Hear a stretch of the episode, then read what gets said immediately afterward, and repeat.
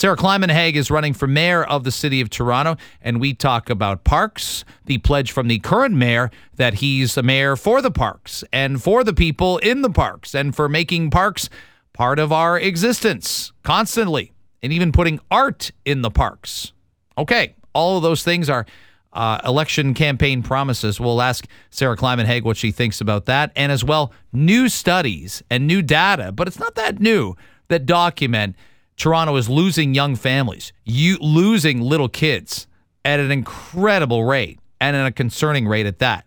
What could change that? How do we change that? That's next on Toronto Today. Want to play you this? A lot of people reacted to this. Uh, John Tory, the current Toronto mayor, made a big commitment to Toronto parks. It's one of the things that people have criticized him the most for. Uh, bathrooms not open, water fountains not working, homeless encampments. What to do? They're not easy answers. Here's John Tory from his video that he released over the weekend. I am committed to making Toronto cleaner and greener so that our city can be even more livable and enjoyable. I protected our city services, including parks, during the pandemic, and now we need to build on that success.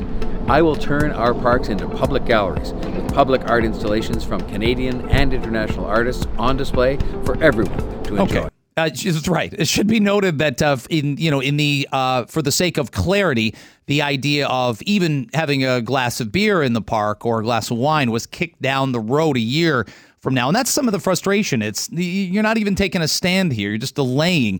Let's have another study about a study about something like this that seems to work in a lot of other quote unquote world class cities. Uh, I want to bring on Sarah Climenhaga. She's also running for mayor. I, am just putting this on the tee for you right there. When you hear that 21 seconds from the current mayor about his commitment to Toronto parks, what do you think?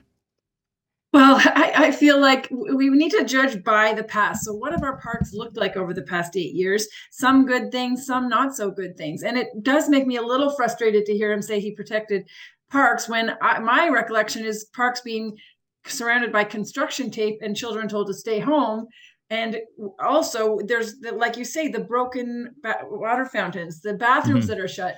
So um, we parks are so important to this city and they shouldn't be considered a frill and really just saying that we're going to do more that's not enough. We need to see the action right away. And i think what you said about alcohol in the parks about encampments all these things we can we can be doing a lot more than we have done in these past eight years so uh, I appreciate the announcement in that I appreciate if the mayor realizes it's important to do. That's great.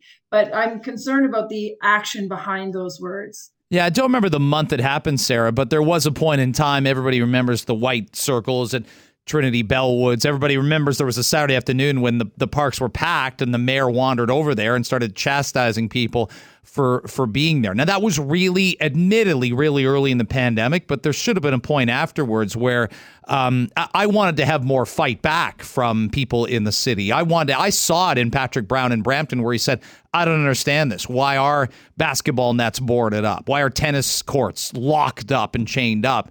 And uh, and I didn't hear a lot of response from the mayor of the biggest city in our country. Absolutely. And like you say, it was early and there was a lot of fear. People didn't know what to do. But what I would have loved to see is an admission that, wow, that was absolutely the wrong thing to do.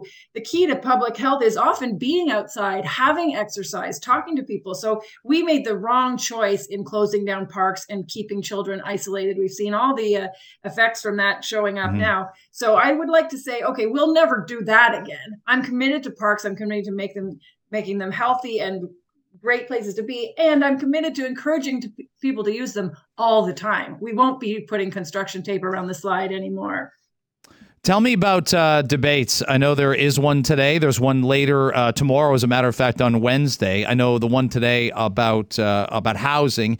The mayor isn't participating in. We've talked about this before. Is there a fine line between not having enough and having too many? I don't think that you can really ever have too many. Not everybody has to participate in every debate, but every community that wants change, I think, needs to have a debate. Of course, it's up to those communities to organize those debates. And so it's great that some communities have been stepping up to do it.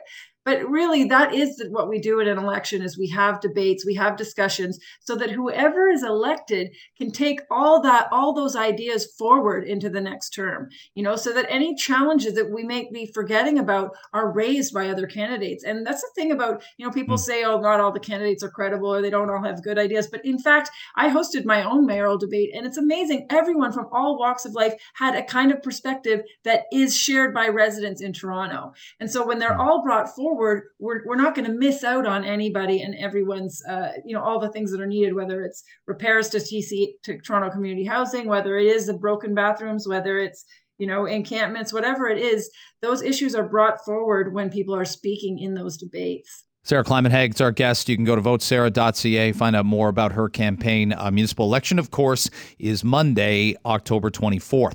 Headline in the Star this morning, Sarah, is an exodus of families. Toronto's decline in children should be an election issue. And the raw numbers for people driving or running around trying to get out of the house is for five years straight, a half decade straight. Um, you know, no wobbles. We we're losing our youngest cohort, zero to five. Uh, the city has almost three hundred thirteen thousand more people. It's a growing city it isn't growing with parents with young families 50,000 fewer kids under age 15 and the most specific obvious takeaway from the dem- from the numbers in the survey Sarah is is it's just not an affordable place for parents to raise young kids yeah, absolutely. And I think that that statistic should be really a, a wake up call for politicians and anyone in government because what what what do children offer a city? Joy. You know, children bring a smile to people's faces. Children bring life. They bring action. They make everything a little less serious. They keep us grounded in the present moment. So children are such an important part for a city. And so the reasons that um, are mentioned in that article, like the cost of housing, like the availability of housing units that actually can accommodate children. You know, you might be able to find a studio apartment if you're lucky or a one bedroom, but to have a place where your children can have a little place to play, um, having not only backyards but just public spaces and parks. A lot of housing is not especially in uh, some areas in the inner suburbs doesn't have great parks for children to play in. So a lot of people don't want to raise their children in a city where there's not a park. They don't they're not going to be able to talk to their neighbors. They're barely going to be able to afford their rent. So it's sort of natural that people aren't staying in toronto but it's something that's really it's not great for toronto. Without children you know what are we? Why are we even here right on this in this mm-hmm. planet? We're here to have fun to to grow and to share each other's company. So i think children are key part of the city. Well, Josh Fullan writes the op-ed, Sarah, and I, I, this this part here is bang on to me. Children can't vote; they don't pay taxes, and unfortunately, they're not invited to public meetings about new housing on their block. And parents get so busy on the treadmill, work, come home, take care of the kids, work, go, come home, take care of the kids. That you know, sometimes they just can't scream and wave their arms in the air and say, "Advocate! I need a politician that advoc- advocates for families." Yeah, and you know, there was something really interesting in that article that said children, when they're asked, they actually prefer to be in dense, walkable, kind of downtown areas. I was actually at the Grange Park this weekend mm-hmm. uh, doing a little campaign, uh, just playing a anyways, I was there playing some music with some people, and some children came up to us, and they were just playing on their own. They weren't with their parents. They were just loving the park, and they were so interested. They were asking me all sorts of questions. They wanted to talk to other people about politics. They were really engaged, more so than so many other residents who are adults and able to vote. So I think having those ch- having children around, you already get some input from them just from them being in our public places in our parks mm. in our streets like so there's ways to engage children um, beyond traditional means and i think mm. recognizing that children would like to be in those places and what they have to offer then we can look at yeah how do we yeah. make our streets more safer child friendly how do we make our public spaces more welcoming? How to make transportation more affordable? All those questions that will make toronto a better city for families altogether. They're all important questions. You can go to votesarah.ca find out more about uh, sarah Climenhaga's plans for the city of toronto. Let's talk again before uh, election night sarah. Appreciate the time today. Thank you very much greg. Take care. You got it